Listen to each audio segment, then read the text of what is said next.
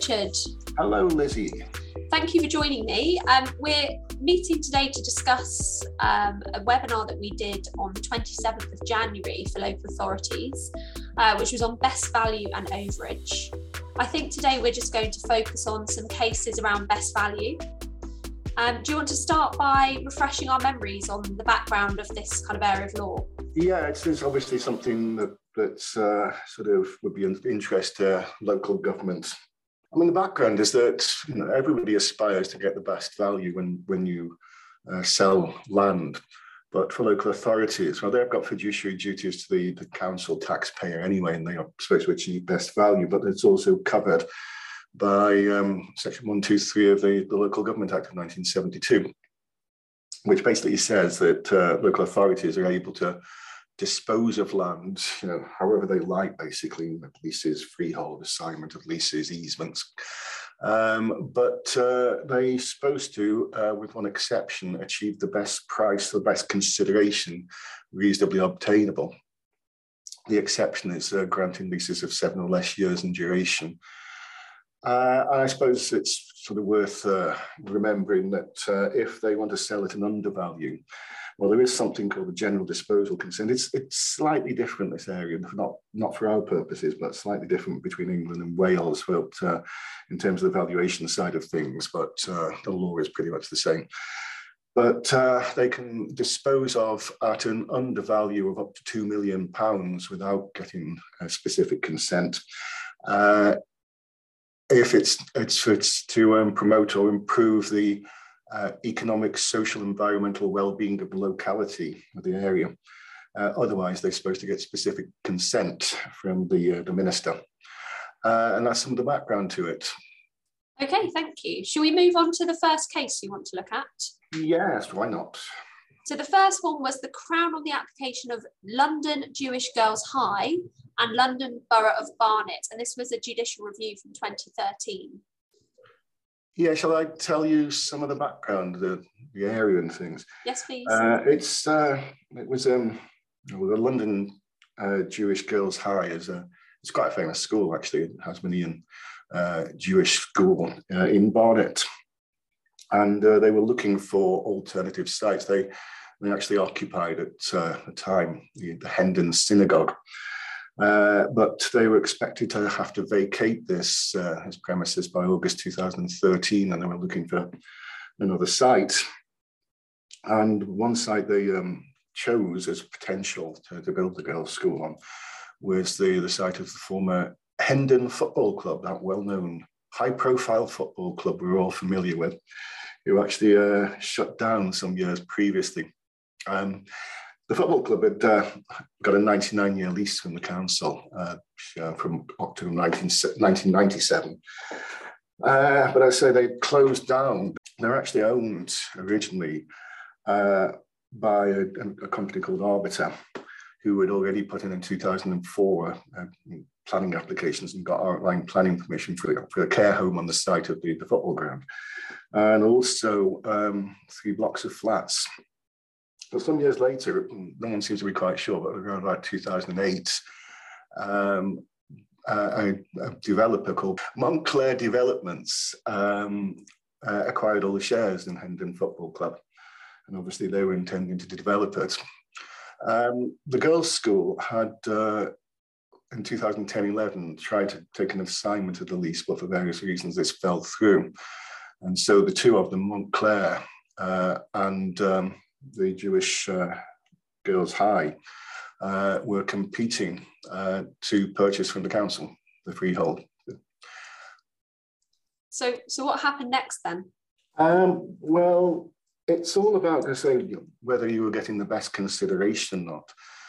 Uh, and uh, quite importantly, taking into account overage. Originally, the, the developers um, offered uh, something in the region of £4 million for this site but then realized there would be question marks over the number of units, uh, residential units they'd be able to build. So inevitably they reduced the, the figure and offered overage. So they're going to offer 2.8 million pounds plus overage.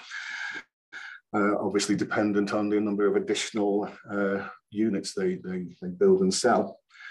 Um, the girls' school offered uh, 3.5 million, 700 thousand pounds more, uh, uh, unconditional. That would uh, you know, sort of um, be payable. I think they were going to pay a five percent deposit within sixty days of uh, acceptance of this offer.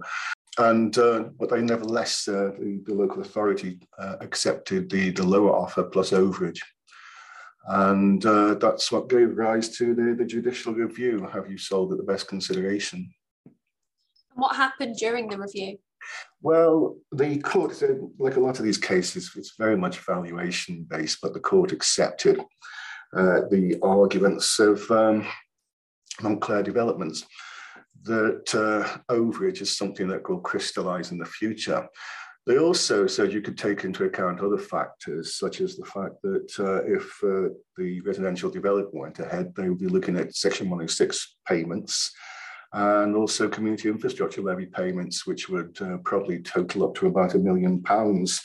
So in those circumstances, uh, it was um, valid. I quoted a few uh, previous cases, most, uh, most notably um, a case involving Middlesbrough Borough Council in uh, Frostree, uh, where they said that you can take into account general sort of commercial factors and the likes, you know, you're being given easements over neighbouring land and you're not just limited to the initial purchase price. And also uh, another case, uh, quite a famous 1999 case, um, which I did actually discuss, it was in the notes, um, uh, Pembroke, Crown on the application, Pembroke and Coker, um, which made it clear that it's got to be something commercial, monetary value, you know, is best value, and that doesn't include social factors.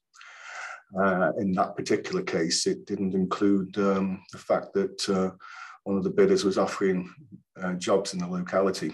That's not a factor you should take into account. Can you ever take into account social factors? Well, yeah, that's um, that's one of the situations where, as long as the undervalue is um, less than two million pounds, uh, then the uh, you know the fact that you're offering jobs in the locality is to do with the economic, social, environmental well-being of the locality and uh, you could use the general disposal consent. Uh, or if it was more than £2 million, you'd have to go through specific consent of the relevant minister. And that's basically the first one, Lizzie. Thank you. So, shall we move on to the next one we want to look at? Um, Salford's Estates and Salford City Council from 2011. Yeah, it's uh, it's another sort of uh, discussion of how you achieve best value, this in terms of the advertising process. Um, the, uh, the background to this is that um, some years previously, um, Tesco's had acquired a site in Pendleton, which is towards the centre of Salford. Um, site and access to it was really the only way of accessing the additional land that they were in, interested in buying. Um, the other side of uh, Pendleton Way, which is a major dual carriageway, it splits the you know, Salford Estates off from the, the, the, the, other piece of land. So there's no real access from one to the other. Um, but uh, there is, well, Salford Estates uh, had this land. It was actually a holding company of Salford Estates, Praxis Holdings, that had acquired this land in 2010. And there was the Salford Shopping Centre, Sounds perfect in all ways. Uh, 9.44 acres of you know, moderate size by the sounds of it, shopping centre. Um, the local authority, the city council, wanted to sell a piece of land uh, to Tesco uh, on the other side of the carriageway. And remember that Tesco's already owned a strip of this land and they're going to build a large supermarket plus, you know, petrol station, car park and the likes on this land. Um, but they entered into an exclusivity agreement. Um, they didn't sort of market it on the open market or ask for tenders. Um, and uh, soon afterwards entered into a conditional contract in, in relation to this land. And uh, that uh, got, got, planning permission later on in that year. Uh, and uh, because they hadn't marketed, Salford Estates argued that uh, you haven't achieved the best consideration reasonably obtainable. We can set aside this transaction. And what was the decision in this case? Well, they said, as other cases have said, you know, there was a case a couple of years later in 2015, I remember Galaxy Land in Durham, uh, uh, Council, which said a similar kind of thing that uh, there's no definites in this area. It doesn't require that you sell in a particular way you know, on the open market if you can justify otherwise, and you have to justify otherwise. Uh, I think the council did themselves a lot of favours by employing independent valuers and likes to see that degree of independence. But the independent uh, valuers had basically pointed out that you know the only feasible person to develop this site would have been Tesco's, uh, as they were the ones who had the access way to the site. It would, you know, couldn't to all intents be accessed any other way. Uh, and in those circumstances, you could justify uh, the exclusivity agreement and just dealing with Tesco's, and it wasn't set aside. Anything more on that one, or should we move on? Um, you know, again, these cases are quite sort of um, convoluted. I sort of limited them. They did try to argue various other things besides, but by the time of the full court hearing, they'd uh, uh, Salford Estates had dropped a lot of their arguments. Uh, very specialist stuff. I mean, it's moved on a bit with uh, Brexit and everything, but they they argued that there's state aid involved. Currently, at least, the, the EU state aid provisions, they're called subsidies now, but they still apply. There is a subsidy control bill, which might change things going through Parliament, but uh, you could try to argue those kind of things, but they dropped, to say, that in public contract regulations and so on. Got to be very, very com complicated indeed, but uh, you don't have to actually go through um, and sort of uh, testing the market, an open market sale, if you uh, can justify not doing so. Okay, thank you. Um, should we move on to our last case, which is the Whitstable Society and Canterbury City Council, another judicial review, this time in 2017?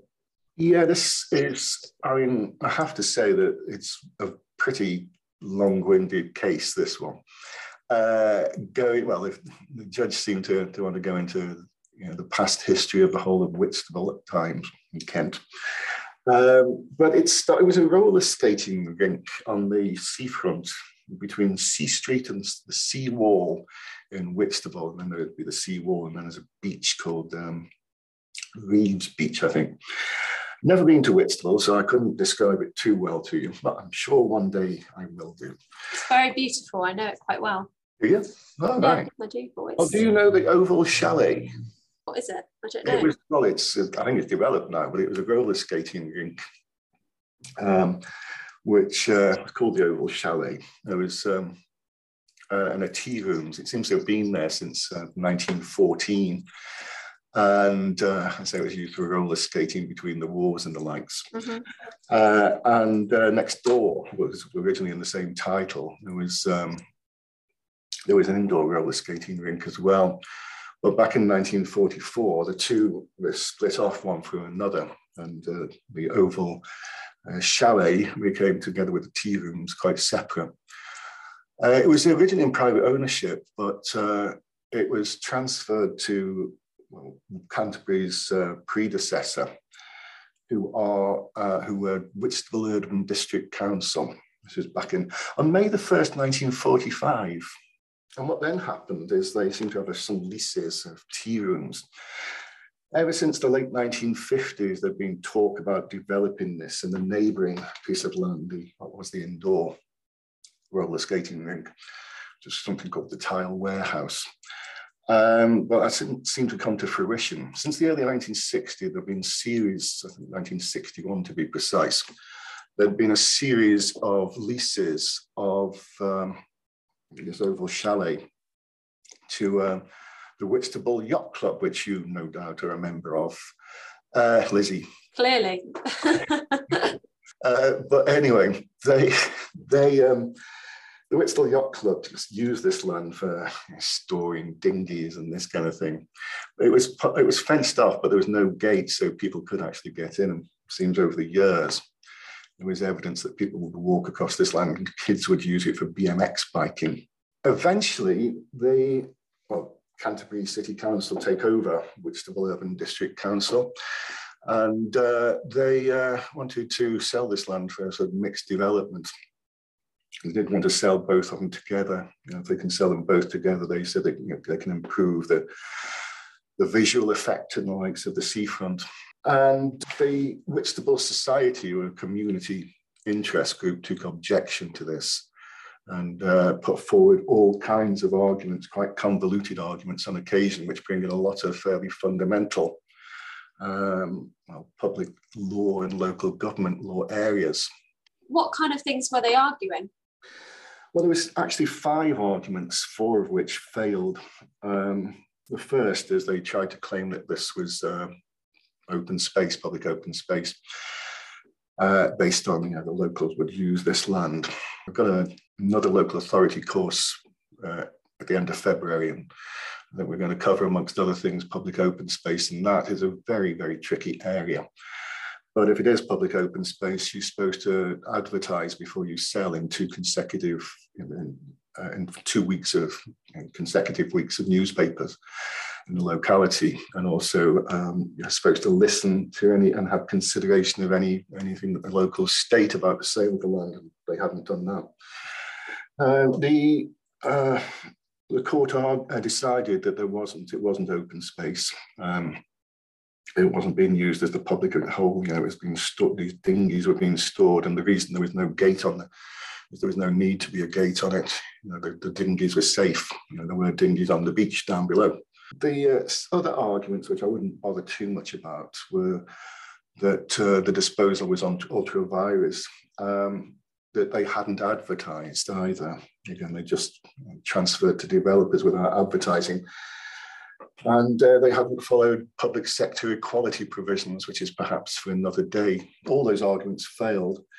But the uh, other argument on best value considerations and best consideration under Section 123, subsection 2 of the Local Government Act succeeded. Do you want to expand on that a bit? Yeah, I mean, there was uh, the background. It's around 2014 15. Uh, there was a resolution by the council to, to sell this land to a property developer, uh, which was adopted in December, December 11th, 2014. And there was a conditional contract, a conditional on planning permission entered into on the 21st of January 2015. Um, but uh, the sale was based on a valuation. They'd um, been they'd used again a, a separate third party value, always a good idea, uh, called Urban Delivery to um, value the property based on various presumptions. But one of the presumptions was that there would have to be a degree of affordable housing, which reduces the price in relation to development. The valuation was actually eight months old uh, at the time of the sale.